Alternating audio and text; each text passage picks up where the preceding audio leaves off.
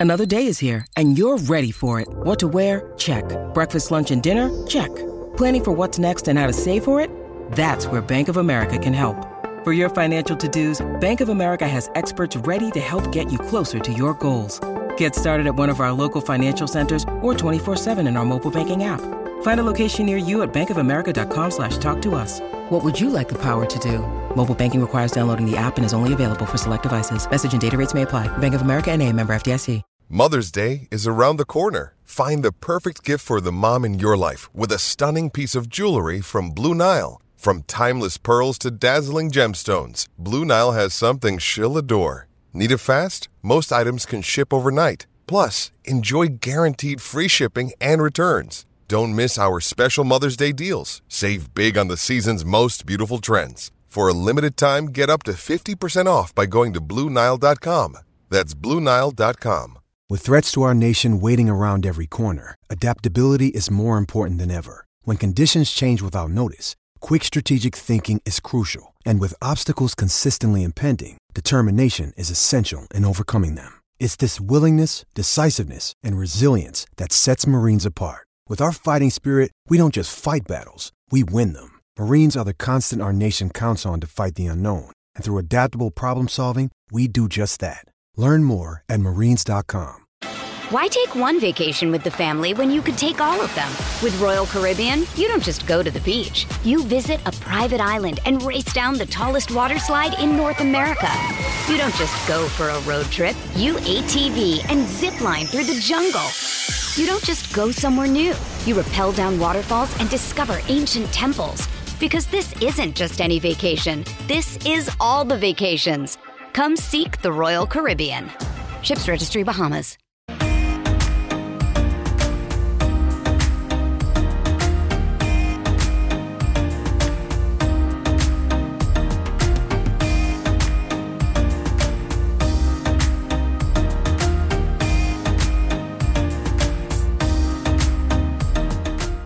Fish Stripes Unfiltered, episode 37, also on the Fish on First podcast network. We are here joined by Ely Sussman. I'm uh, with my co host Isaac Azout, and we're just one week away from opening day as we record this today on Thursday, March 23rd. Just one week away until Sandy Alcantara faces off against Max Scherzer in loanDepot Park. One week away till baseball's back. So, baseball officially back with regular season action. This marks also the day where we will be doing our five bold predictions. Each one of us have five predictions. It could go two ways. We saw how it went last year, not too swell for all of us. Isaac, what's up? One week away. Yeah, it's such a weird time because you know it's we're closing in on spring, the end of spring training, and we just finished the World Baseball Classic, so it just feels a little strange, stranger than it has felt in years past at this point. But I'm very excited. Seven days away from opening day, loanDepot Park. It's got to be one of the most hyped up opening days in a while. You got those two Cy Young Award winners, you got the two batting champs. It's going to be a lot of fun. So I recommend everyone head out to Miami for that one. Yeah, just to like it's coming up coming down for opening day. No, I've, I've already made my trip down there and I enjoyed it very much to get both spring training and WBC that worked out very well. And just to reiterate what Kevin mentioned and what you see in the top right corner in the opposite direction, right there on the top corner, the Fish on First logo. We rebranded the podcast channel. It's still everything you want from our Fish Stripes people. If you've previously subscribed to it, you are still subscribed to it. You just need to look out for the new logo, and it's, it's everything there. Still on YouTube, we have a playlist for now the Fish on First playlist to keep it all organized. It's all it's everything that you've already been getting from us just with a slightly different design, slightly different name. So I hope if anybody's confused about that, they can always contact us for clarification. We keep rolling. And this, as you mentioned, this is an exercise the three of us did together last year. It went pretty badly, especially for me, me in particular. I really, uh, I had some overly ambitious ideas about what Sixto was going to do, about what Avi was going to do. And so I've stayed away from both of those players in this edition of my predictions as a bit of a spoiler. So I am ready to turn the page on that. Thank you again for uh, bringing me on for this one so that we can uh, give it another try. Why take one vacation with the family when you could take all of them? With Royal Caribbean, you don't just go to the beach. You visit a private island and race down the tallest water slide in North America. You don't just go for a road trip. You ATV and zip line through the jungle. You don't just go somewhere new. You rappel down waterfalls and discover ancient temples. Because this isn't just any vacation. This is all the vacations. Come seek the Royal Caribbean. Ships Registry Bahamas. Yep. So before we start with that, Craig Mish and Barry Jackson dropped their phenomenal article sharing the latest on the Marlins. Not much on this one, but I mean, I guess the biggest news was kind of the roster moves that we could be seeing. Um, they want to keep both De La Cruz and Sanchez on the 26th. It'll be between Yuli and Jose Iglesias to see who gets a roster spot. And I think that's I think where we're going to aim to both Yuli and Jose Iglesias were basically signed on the same day, just a couple hours after one Yuli was signed, Iglesias was signed, or even a couple minutes after. Um, they've both struggled, but we've seen some really nice plays at first from Yuli Gurriel, and we've seen some, you know, good stuff from Iglesias, I guess we could say. And this, I guess, is kind of the debate we'll start with before we go into our five bold predictions. Isaac, Yuli, or Jose Iglesias? Who do you think should be on that opening day roster? As much so, as I would like both, there there has to be one that we choose here. So that we're recording this on March 23rd, two days away from when they can decide to opt out. Um, if I have that correct. So mm-hmm. according to the report, Miami will have to go with just one or the other. In my opinion, you got to go with you know you don't have many first basemen in this whole organization. I think you got to stick with the Gold Glove winner, the batting champ from a couple years ago, Yuli Gurriel on this team. 0-2 pitch hit hard on the ground. Gurriel has it to his right, and underhand toss to Alcantara covering at the bag. That's a beautiful play by Yuli Gurriel. So we got a line drive. It's caught by Gurriel at first. Oh, I don't know if Gurriel caught that baseball or the baseball caught him. I do like Iglesias, and I think he would be the perfect platoon option with Joey Wendle. But I do believe that they have enough left side of the infield depth that they could sort of patch their way through the season with you know Xavier Edwards and Jacob Amaya and Jordan Groshans if need be. And I know Joey Wendle's had a horrible spring. I think he's four for 34, something along those lines. So it would be tough. I do like Iglesias' hit tool. I like his fielding a lot better than Wendle's.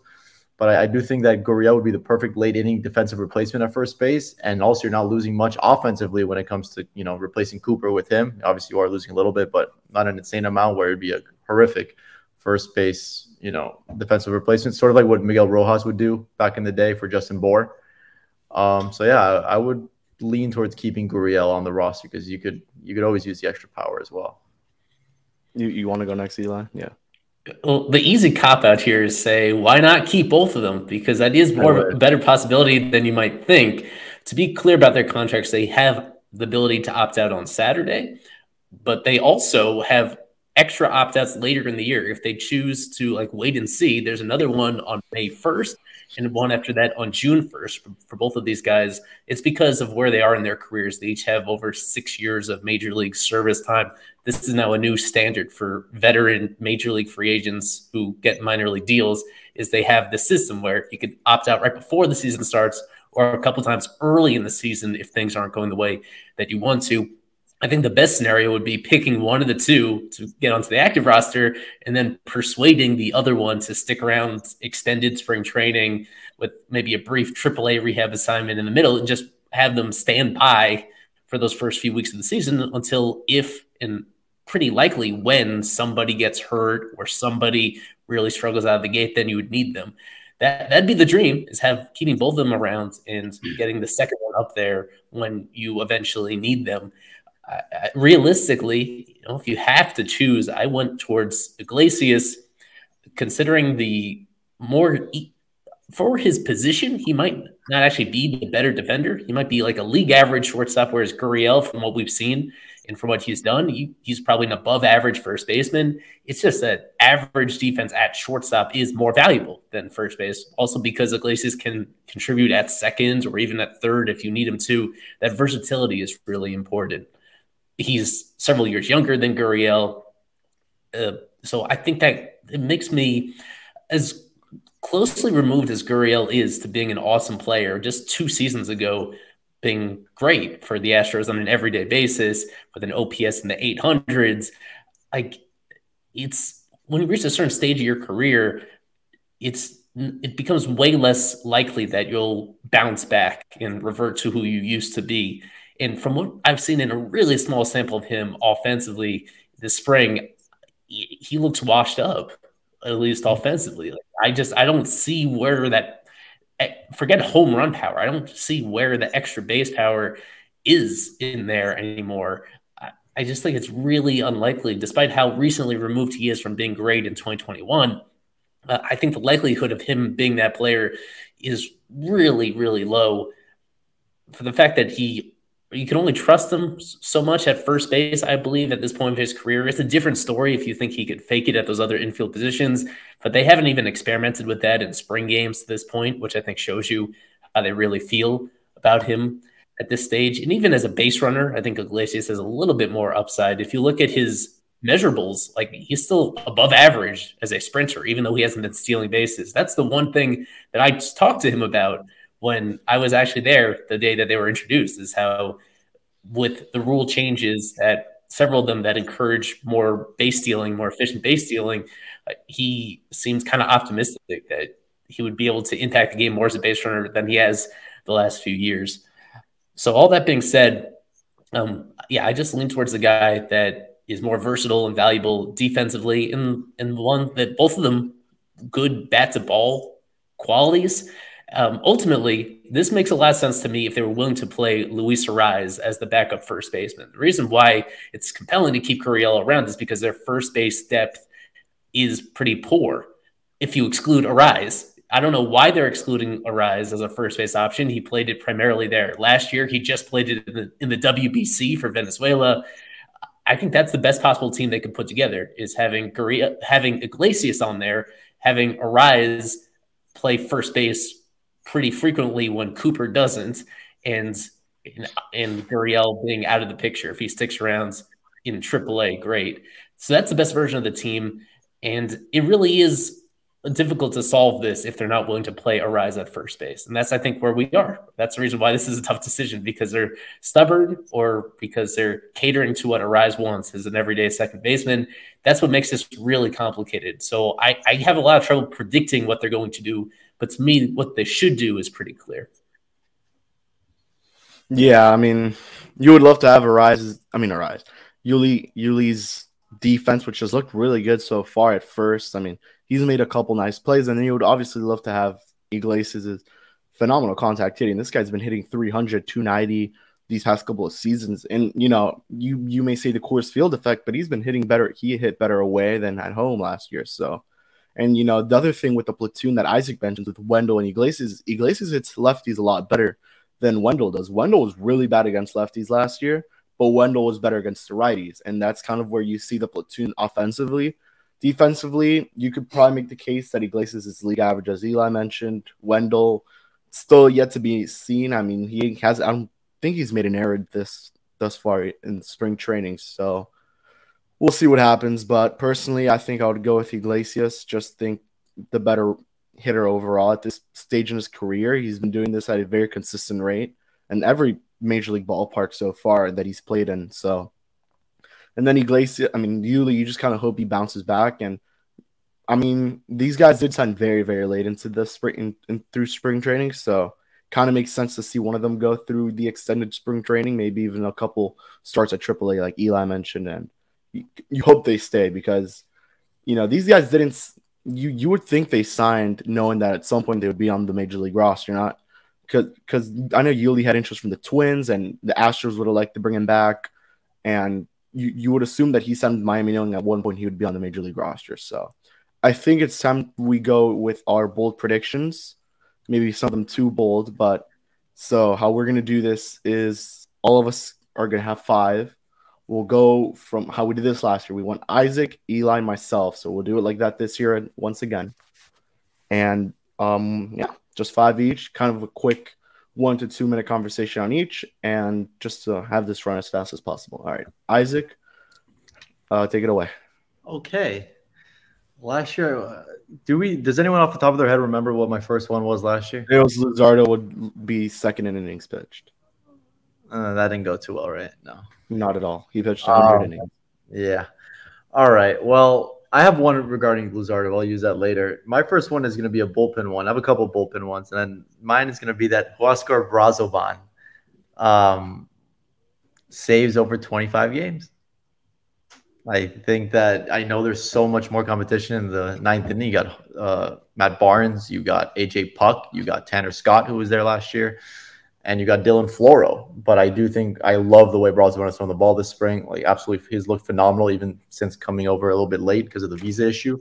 But he's looked great, and I think he's got some of the best stuff in the bullpen. And that's saying something considering, you know, they have Puk and everything. So I think Brazoban gets at least 20, 25 saves. Okay. Eli, you're up. Unless you want to comment on this. Well, I it seems really high for any individual Marlins pitcher this year. Although I said something very similar about Bender last year, entering the year. That's when he was kind of. They, that's when they that's when they named him as a closer, and they didn't have any clear person lined up after him because of injuries. He's. I agree with what you said about um, his ability and his potential for that. I just don't think that Skip is going to use any particular guy for that number unless they have amazing results, really amazing. And I think Brazoban, his sketchy control, I think is just going to hold him back from being consistent for any length of time. Although it's a great find, and for him, considering where he was last year, coming out of nowhere. So, um, it's an interesting pick. That's one that definitely I did not have on my board. For my first bold prediction, this is um start with a spicy one. The Marlins have never had a player hit for their cycle in franchise history. I think Jazz Chisholm Jr. is finally going to check that box.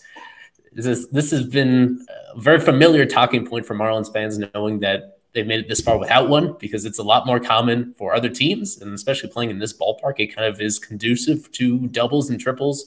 So with Jazz, one of the only things holding him back last year was obviously injury, but also because he started the year batting at the bottom of the lineup, which limits your opportunities. This year, finally, he's going into it at the top of the lineup or very close to it. So you can count on him guaranteed four plate appearances every single game, five plate appearances most of the time. So he's going to have the opportunity to do so. Also, like I noted that with the shift being restricted, that's one thing that very quietly was taking triples away from the game. The way that especially against lefties, th- those alignments having extra infielders near the first base line, it was preventing some of those sharp ground balls from getting all the way to the wall. So I could see Jazz getting a pretty big uptick in that particular regard due to the shift going away, having those extra opportunities to get what is the most difficult part of a cycle, that triple in there. Phillies have the shift down against Jazz, three on the right side of the infield.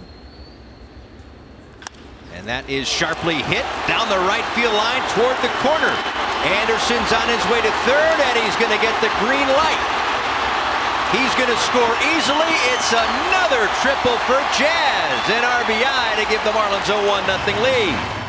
As long as he is, he doesn't need to be healthy the whole year, but as long as he is healthy, more healthy than he was last year and has those opportunities, I think he's going to finally put it all together, be the one who checks this box off for an organization that is the only one active right now that hasn't had somebody put the single, double, triple home run all in the same game. Okay, so I, am up. I will go with a non-player. I'm going to go with Skip Schumaker, and I will say he will finish as a finalist for Manager of the Year.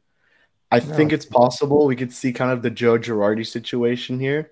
They don't make the playoffs, but they're good enough to the point where you see the improvement that this team goes through. You know, offensively, they're a better squad. You see the record go up maybe to 78 wins, 80 wins possibly. And Skip Schumaker would finish as the NL manager, possibly win that manager of the year role, or just finish as a finalist. I see more likely as a finalist. I would be very surprised if they win it because you have Dave Roberts, you have Brian Snitker there. So it's, we'll see. But I, I do think he has the opportunity to finish as uh you as a finalist for this award. And uh, we go back to Isaac. I like that one, Kev. He's a likable guy. I could see him maybe. It, uh, things would have to go really well for the team for him to be a finalist, but and that's where I'm sketchy about it. But my second one is gonna be, I don't know if no, I didn't have one for this player, but I do like this player a lot. Jesus Sanchez has 40. No, you're gonna get mine. What'd you say? Jesus Sanchez will finish with 40 or more home runs. Dude, you got my prediction. Okay. Um, Jesus Sanchez, I think he's going to play enough where he can do it. I think he's got the most, as what at least some of the most raw power in the you know on the major league team. And I think he's the most talented hitter on this major league team. He's just got to put it together and just not, you know, be swinging out of his shoes every time. And even with two strikes, I think he's been a little smarter this spring. I think you've seen some sort of adjustments, even hitting lefties a little bit better. Maybe he'll even get some at bats against lefties. I think the bold part is the 40 home runs. The less bold would have been 30. So, but this is the bold prediction show. Jesus Sanchez hits 40 home runs. I, I, I had just, I'm not going to use it anymore. I said he would lead the team in homers. So, it's pretty similar there. So, all right, now Ely's turn. I, I, have one very related to that, so that'd be a good time to put mine in, and I'll explain some other factors in it. Another corner outfielder that I think is going to be much better this year, Peyton Burdick. I have him hitting at least 15 major league home runs. Now, he's not even wow. on the opening day roster. He just got options yesterday. I've been relatively high on him, you know, throughout his process, and it was a bummer last year, both at AAA and in his brief major league stint. There was just there was not a whole lot of game power compared to what he'd shown earlier in his career.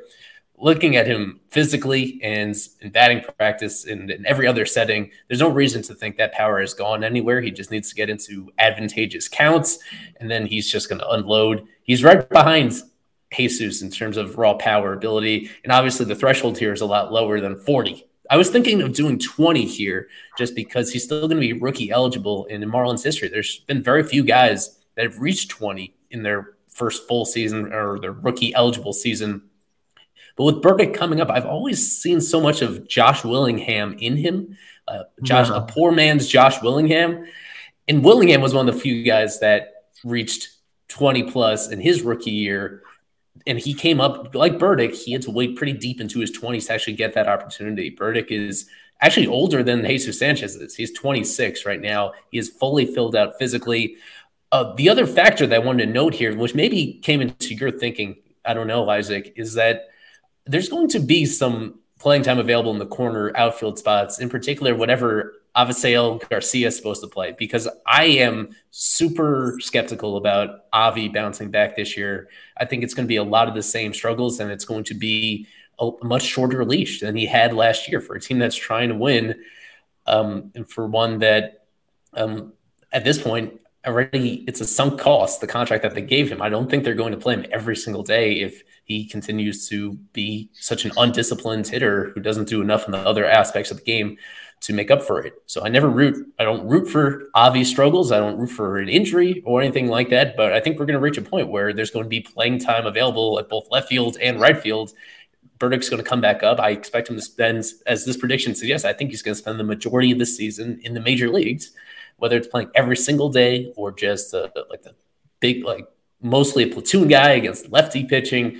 He's going to go on some runs where he goes deep a lot and he's going to be, if he reaches this number, that alone makes him one of the more successful homegrown hitters that the Marlins have had in a while.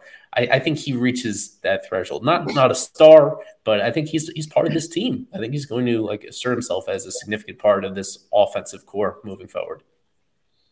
You know, and it kind of hurts him that both Sanchez and De La Cruz had phenomenal springs or good springs at that because he also had a great spring. He started off with a great spring and unfortunately, with the I think it was like a sprained right, like a like a sprained toe, he he you know that, that eventually got optioned. So I do think he's gonna have a good shot at getting those 15 homers. And my next prediction will be one I think Isaac has, but I'm gonna go go for it. I think Jesus Luzardo will finish top five in the NL Cy Young voting. I am very high on Luzardo this year. He looked great last season. He's looked good so far this spring. I think he has the opportunity to go out there and really go at it. I mean, you finished 2022 with a 3.32 ERA. That was only in 100 innings pitched. You have the opportunity to now pitch even more, and I think he'll be the number two or number three in the in the rotation. Most likely number two, unless they want to put Trevor there or Cueto ends up somehow being the number two guy, which I'd be shocked. But Luzardo's going to get innings, and hopefully, maybe we see him go deeper into games so far this spring. So I'm going to go he finishes top five. I think I had the same exact prediction for Pablo last season. So I'm just replacing the name and putting Luzardo there. I don't Very know how nice. bold. But... Yeah, it's bold in the sense that there's so many great pitchers in the NL, so it'd be tough for mm, yeah. Luzardo. But yeah, I don't know how bold my next one is, but I, I think it's time. I think it's you time. have a safe prediction when you do this. I think this one might be one of them. Not too safe, honestly, but I, think it's time that this player takes the next step, and I think we're all going to see why he was so highly regarded for his almost entire minor league career. Edward Cabrera will be an All Star this year. I think he makes his first All Star game appearance, and first, I mean that seriously. He, he will get a few more in his career. I think he's looked great. His stuff looks fantastic. He is a little bit heavier than usual, but maybe that'll be a good thing for him. Who knows? But I think it's time that Edward Cabrera will start every fifth day. He does have a minor league option, but I do think he'll break camp with the club and he'll yeah. play. Every, he'll start every five days or maybe six days, depending if they go with a six man. So it's Edward Cabrera's year. Yeah. Weren't you the one who wanted who would trade Edward Cabrera? You said you would trade. I would for Bryan Reynolds, yeah, of course. Oh yeah, no, for Bryan Reynolds, yeah, but okay. I'll trade Jazz for Ryan Reynolds too. Uh, yeah. So just just like you guys, I had a Jesus Luzardo one lined up, but I think it'd be redundant just to like sing his praises. We're on the same page, I think, with him what he's going to do. I'm not going to include this one but uh, yeah, I, I, see him having the best year of his career to this point, whatever that means, whether it means Cy Young voting, whether it's in terms of certain accolades that he gets or certain numerical numbers that he checks off. Um, uh, this is just an aside, but I, I've just been so encouraged by what he's doing, becoming a more complete pitcher. My favorite moment of the spring so far is from his last outing, this one strikeout sequence he had where he sh- he mixed up his delivery in all three different pitches in terms of when he was releasing the ball, how high he was lifting his leg. It was straight out of the Johnny Cueto playbook. That was something that Mel had talked about earlier in the year about Luzardo learning from Cueto and learning to um, be so comfortable with his delivery and his ability to locate that he'd be willing to do this extracurricular stuff to upset the timing of these hitters and get them off balance. So it's all coming together for him. That's why I, I, don't even think it's worth me putting another bold prediction in there because we're kind of all on the same page. I wanted to do a, uh, a, a minor league one in here, as I think I I don't know if I neglected that last year. I have Evan Fitterer coming out of nowhere to be the Marlins minor league pitcher of the year. Yes, one of a like very highly regarded draft pick back in 2019 when he was coming out of high school in this past year, he finally stayed healthy. He made almost every scheduled start with Hy Beloit. The numbers were very underwhelming. Um, he was a little inconsistent with his control, and like he just hasn't missed as many bats as his stuff suggests that he should, and the depth of his pitch mix suggests that he should. There's a reason why they drafted him as highly as they did and paid him a seven-figure signing bonus because he has a deep pitch mix. He has above average velocity for a starter. He has really nice cut movement on a lot of his fastballs as well. That makes it very difficult to square up.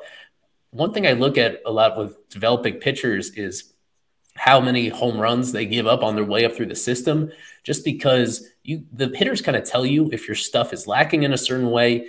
Um, the really standout pitchers are the ones that are almost impossible to take deep in the minors because of because of the way their pitches move and the way that they sequence. And Fitterer, to this point in his career, 160 innings and only 10 home runs allowed at this point in his career. Uh, the stuff is still there. And now that he's healthy again, so I think he's going to take another step forward. Um, a, a, key factor in this sort of conversation is actually spending most of the year or all the year in the minor leagues. And for somebody that just got finished with high A, I expect him, even if things go well, he should be in the minors this entire year between double A and triple A. I think he's going to put himself on the map as one of the better pitching prospects in this organization. He's already a guy that's kind of been flirting with top 30 status most team lists. And uh, but I think he's going to rise a lot this year and put himself into the rotation conversation as early as 2024. There, there's a lot of names that we already know in the higher minor league levels, and those that have been closer. I think he's going to take a leap. There have been other guys in recent years that we've seen um, kind of make a key adjustment with the the great staff that they have in player development on the pitching side to get the most out of themselves. So I'm not going to write him off just because it's been a quiet minor league career so far. I think Evan Fitterer takes somewhat of a leap this year and uh, stays healthy, misses more bats than he ever has before, and uh, starts knocking on the door of being somebody that's an actual rotation candidate for a team that already has so many great rotation options. Yeah, and I saw him in the backfield. He looked good, so uh, I like the prediction. So this is gonna be my safe one. I think a little too safe, but I'm gonna say Jazz will go 2020. That is very very safe, but I mean, it's not. I, I, could have gone 30-30, but I don't trust. Jazz. I don't think Jazz 30-30 is a good one. I would have done 30-30. It's 30, yeah, but I don't think he's gonna hit 30 bombs. So I'm gonna we get you to do 25, 25. I could do that. Oh, you see, I didn't know that. All right, I'll go 25 25. I didn't know I, mean, I didn't know that. I thought I mean, you can pick whatever numbers you want. I I think when you put it at 2020, it's hard to say that's bold. That's kind of almost the expectation because he's he nearly did that before in 2021.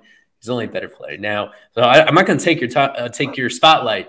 I just think if, to make this fit within the, the constructs of this program, bump it up a little. 25 25 all right we'll go 25 25 just want to play it safe. I need one that i know will hit. I trust Jazz to hit 25 homers steal 25 bags. Obviously health is the factor for him. Only played 60 games last year but in 60 games he looked really good and he was on pace to possibly go over the 20 homers and have those stolen bases too. So i'm going to go with that. I think you know if he plays a solid center field he could focus a little bit on that offense and doesn't have to worry much about center field. Okay. Yeah. I'm gonna do a minor league one as well. Well, Technically, I think this one's pretty bold. I don't know if it'll happen. I think Will Banfield makes his major league debut this year. Over I think they, eh, not over him. I think PMAC might as well. But I think they really sh- it's time. You know, 2018 high school draft pick. It's time to see what you got with this player. At least defensively, see if he can be your Jeff Mathis type of player he can maybe fake it a little bit with the bat. I don't hate it. He's got some power, but his receiving, his throwing, he's just a he's a hell of a catcher behind the plate. And I think they'd like to see what they have in the catcher's position in the lower levels of the minors. He should open at double A this year. And who knows, maybe Stallings really regresses even more. I wouldn't be surprised if he maybe gets, you know, DF I hate to say it, like DFA before June 1st or something like that. And Will Banfield would be someone that I would love to see up in the big leagues. So that's my uh that's my bold prediction. No, that was pretty bold. All right. That's a good one. When you just consider, I mean, on the most basic level, the only catchers on the 40 man roster right now are Stallings and Fortes. So with anybody else, they need to make a case for why they're worth adding in the first place. So they're d- disposable veterans that they could put ahead of him, like uh, what Austin Allen. I think that's his name. Yeah, yeah, yeah. he's, he's a guy. He, he's he's a guy and he's in the organization. He can catch when he when you need to. And as you Kevin mentioned, as much as we really love PMAC, we love him for his bat more so than his defense. And there's a question about if he debuts this year, what position does he play? He's looked good. Um, he's looked good a, defensively, though. I will say, PMAC, he's looked good. He's had some nice moments. So I wouldn't. And Banfield, the... we just saw him the other day when Alex Carver of Fish on the Farm was there. He was catching a Eury Pérez start which for mm-hmm. a while PMAC had kind of been Eury's personal catcher, and so it's good. It's interesting to see somebody else also get that opportunity to uh, work directly with the prized pitching prospect. For my next bold prediction, this is my fourth one already. It's another franchise first. I think this is a team that could get red hot for stretches of time. The Marlins have never had a winning streak longer than nine games in their entire franchise history. I think this is the year where there is going to be a stretch of the season that the Marlins have a winning streak of at least 10 games. So, what does that mean? That means just one time where you go two full times through the starting rotation and almost everybody shoves. And when somebody doesn't shove, the bullpen holds it down or the offense picks them up. There's going to be a time I think I've made my general thoughts about this team clear enough that I'm, I'm, not talking about a playoff team or necessarily a 500 team, but I think there's going to be a stretch of time where they really have us fooled into thinking they have it all put together because they have a stretch like this for the first time in franchise history. They have been stuck at nine on the winning streak side five separate times in their history, and they're going to get over the hump this year with the with the depth of that rotation and the the way that they've built this lineup is in such a way that it's going to be really hard to like totally keep them quiet. Even though spring training would suggest otherwise, they've had a bunch of games in the spring where they've been limited to one run or less.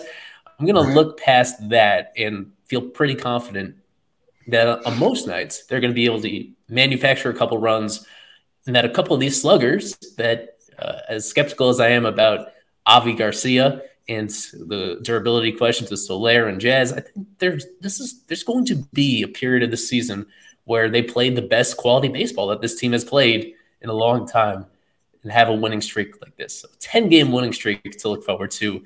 I uh, I can't even imagine how uh, the what the vibes will be like both on Marlins Twitter and hopefully at the ballpark as well if they put it all together for a stretch of time. It's not too much to ask just for a week and a half to go undefeated. Maybe it is too much to ask. That's why this is the bold predictions show.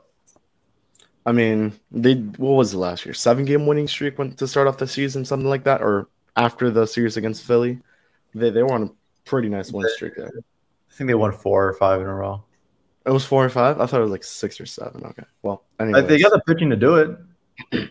They do. I mean, you have Sandy, which basically books you a team score in less than two runs, maybe.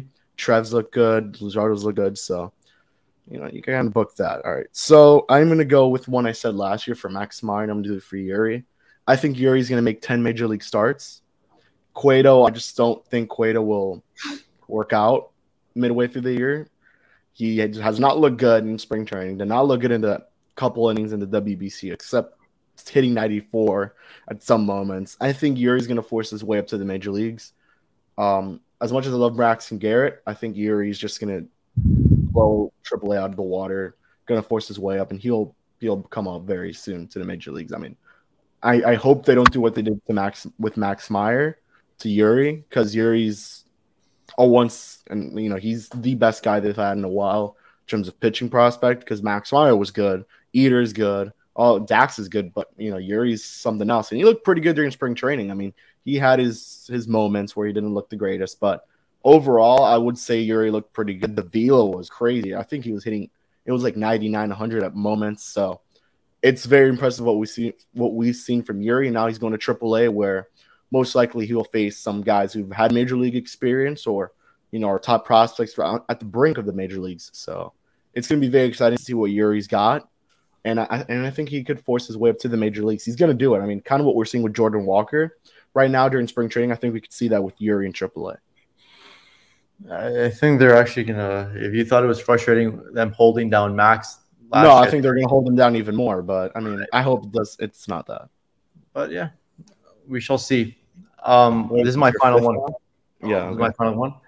My final bold prediction is going to be that Jacob Amaya has more than 12 and a half home runs, at least 13 major, 13 major league home runs.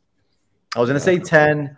I think he's spent a bulk of the year in the big leagues. I think he has sort of tr- not transformed, but he has sort of gone towards a home run heavy type of offensive profile. I think they're trying to, you know, not have him do that anymore. But I, I do think he's got enough power to hit, you know, to knock 12 and a half over over the a major league fence this year. I think he gets called up maybe in May, June, and he's just he he is the perfect platoon guy for Joey Wendle, which is also why I think they might as well go with Yuli Gurriel. Well, this is fun. This is like almost directly in conflict with my final bold prediction. I think Joey Wendle is here to stay. He is a pending free agent. What? I think he's getting the Miguel Rojas treatment as as this year goes on. Uh, this is extension season as we're talking. Like it wouldn't shock me if something gets done in the next week, but I think more likely during the season before Joey Wendle hits free agency. This extremely versatile infielder, a former All Star. The Marlins will constantly remind you. I think they've reached a deal where they value, despite what they have invested, they've made quite a bit of investment in this next wave of young infielders between Jacob Amaya and Jordan Groshans and then Xavier Edwards. So I think the timing of this deal will probably come in the middle of the season. They give these young guys a chance to make the big leagues uh, or produce or at least show promise in AAA. Um, and if they don't, um, then unfortunately, I think that's when they realize that they value what they already have, the veteran they already have, rather than rather than putting so much trust in these guys who are unestablished. Wendle is somebody who has never really been dependent on his physical tools. So as he gets pretty deep into his 30s, he can be trusted to still be a useful player in several different areas. His his bat to ball skills aren't going away, and his um if, if we if for those who have seen him up close, he's a guy that takes a lot of pride in staying physically fit. He's not going to get very uh, complacent with having a contract and get out of shape.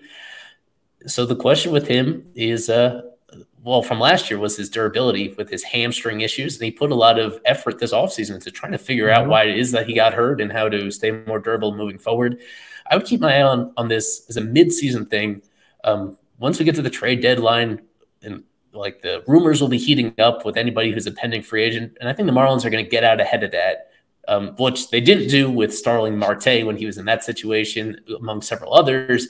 But I think with Wendle, they're going to make an exception, and this is going to be one of those cases where they they lock in another veteran player for the, the next few years.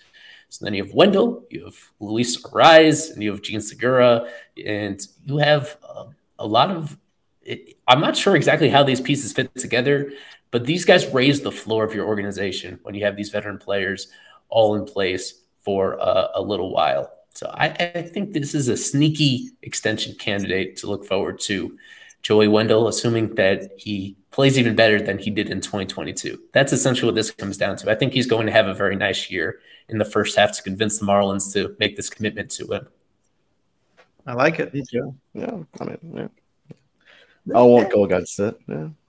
All right. So my last one's gonna be the bold one, the big bold one.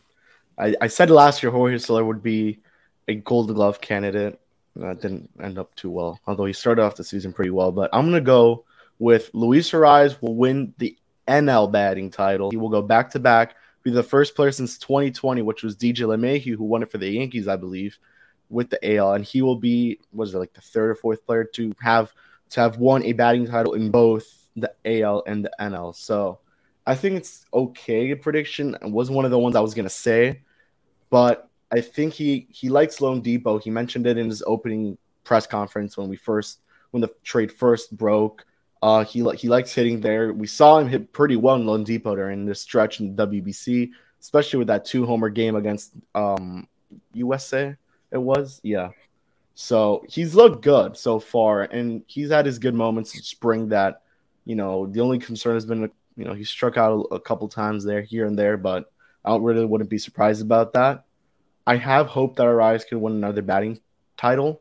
His real competition would be Jeff McNeil, I guess, who won it last year, but I think Arraez has the possibility to to outbeat McNeil or outdo McNeil and win another batting title. So we'll go. Arraez goes back to back. One of my um, bold predictions was going to be Arraez hits over 10 home runs. I don't know how bold that one I was thinking about that, putting that one amongst that the one that said.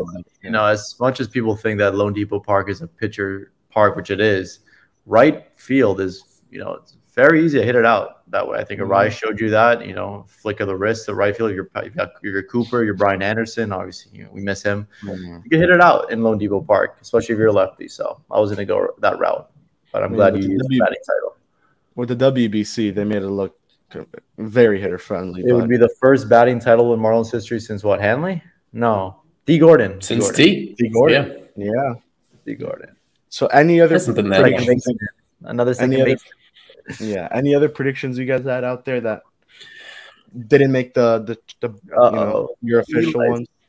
Ely, you could go out there. I know he had that one prediction that you. Made. Yeah, I'm. I'm not going to share specifically what it oh. is. I just want to express some caution about Edward Cabrera, and I. He's a sexy breakout candidate. I understand why. Um, I just continue to have really big concerns about his commands and particularly his the confidence in his fastball, which for back to back years it just it doesn't it used to perplex me why he kind of what as I say pitched backwards and threw so few fastballs. And now it's kind of a it's clear that he just doesn't uh, locate it the way that most starters do as the foundation of their pitching. There's a lot of different ways to succeed. I just between that and his durability and some of these various injuries that he's had through the years like so the popular opinion is that he could emerge as a top of the rotation sort of pitcher. Uh, and I, my worry is whether he's going to be a starting pitcher at all uh, in the near term future.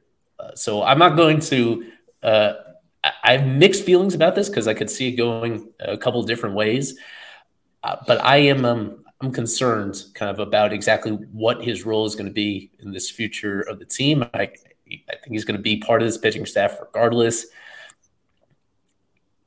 it's just I'm I'm lower on him, I, I, would say, than other people. I feel there's so much volatility there, and there's a lot that he has to prove, despite some of the sexy moments that he had last season. For me, Edward Cabrera has a lot to prove this year. He has to earn his place as a starter on this team uh, moving forward. It's going to be very competitive, and to me, um, I'd say I wouldn't be surprised if there's five guys moving forward. Uh, perhaps by the end of this season, there could be five guys in this organization that I like better as starters than than Edward. That's that's how I'm gonna kind of dance around how it is I, I feel about that. Uh, I used to, I did share those concerns when he, because he did pitch backwards the entire time last year. We'd speak about it in the group chat. He just would be afraid of, you know, establishing the fastball early in the count. He wouldn't do it. But I think in his latest spring start, he sort of, sort of showed maybe a different approach. He was establishing that fastball and it was, it looked as good as ever 98, 99 with movement. So that's what gives me a little bit of hope. And if he pitches that way, that's the way you got to do it if you have his arsenal. And what makes me think that he wouldn't be anything but a start is just what a crazy pitch repertoire he's got. He's got a sinker, he's got a fastball, slider, curveball, nasty changeup that reaches the low 90s. I I think he's the one guy who I would for sh- I would never think would ever be inside a major league bullpen. But who knows here? If the command doesn't clean itself up, then absolutely, you're right. I think it's the command is the one issue for me and the injuries, but I think he, I do like the way he's pitching. I just advise people to come to their own conclusions about him. He's somebody who I feel like his profile has been lifted by testimony from Sandy Alcantara saying he looks like me. He does what I do, except he he could be even better than I am. This has been there've been bits and pieces of that through the years. And while I trust Sandy so much, in fact, uh, every year I'm tempted to say um, to make a bold prediction that Sandy's going to slow down or like I was tempted. For example, one other thing I left on the cutting room floor here is that I thought Luzardo was going to exceed Sandy in a particular way this year statistically, and then, but as I think about it, I don't believe it because I've learned at this point to always trust Sandy in every way possible. Uh, but he is such a unique person, and just in his as much as he wants to like spread his great influence on all these other teammates of his, it's a lot harder said than done. Yeah. I can't say enough, you know, how awesome it would be to have a Sandy clone coming in right behind him who has all these years of club control and who has uh, everything that Edward has. I just have my own skepticism from what I saw. Uh, I feel he still has a lot to prove. It just comes down to that. So I'll be intently watching Edward this upcoming season. Yep. Anything else, Isaac, that you may have left in the cutting room or whatever? Yeah. oh, Kevin. No, sir. Uh, this has been great. I love this um, this thing that we do every year. The bold predictions towards the end of spring training. Only four games left. A lot, a lot of decisions to be made. Um, I'll be at loanDepot Park on Monday. Thursday is opening day, and yeah, we should be coming to you pretty religiously bi-weekly and from this podcast, uh, Fish on First, Fish Stripes Unfiltered. And yes, sir, we're very Fish Stripes. We're very excited for a full year of Marlins coverage in our own way, as Ely likes to say. Yeah. So we'll wrap it up here from Ely, Isaac, myself. We'll see you guys all in the next one. Peace out and go fish. We got to end it off right.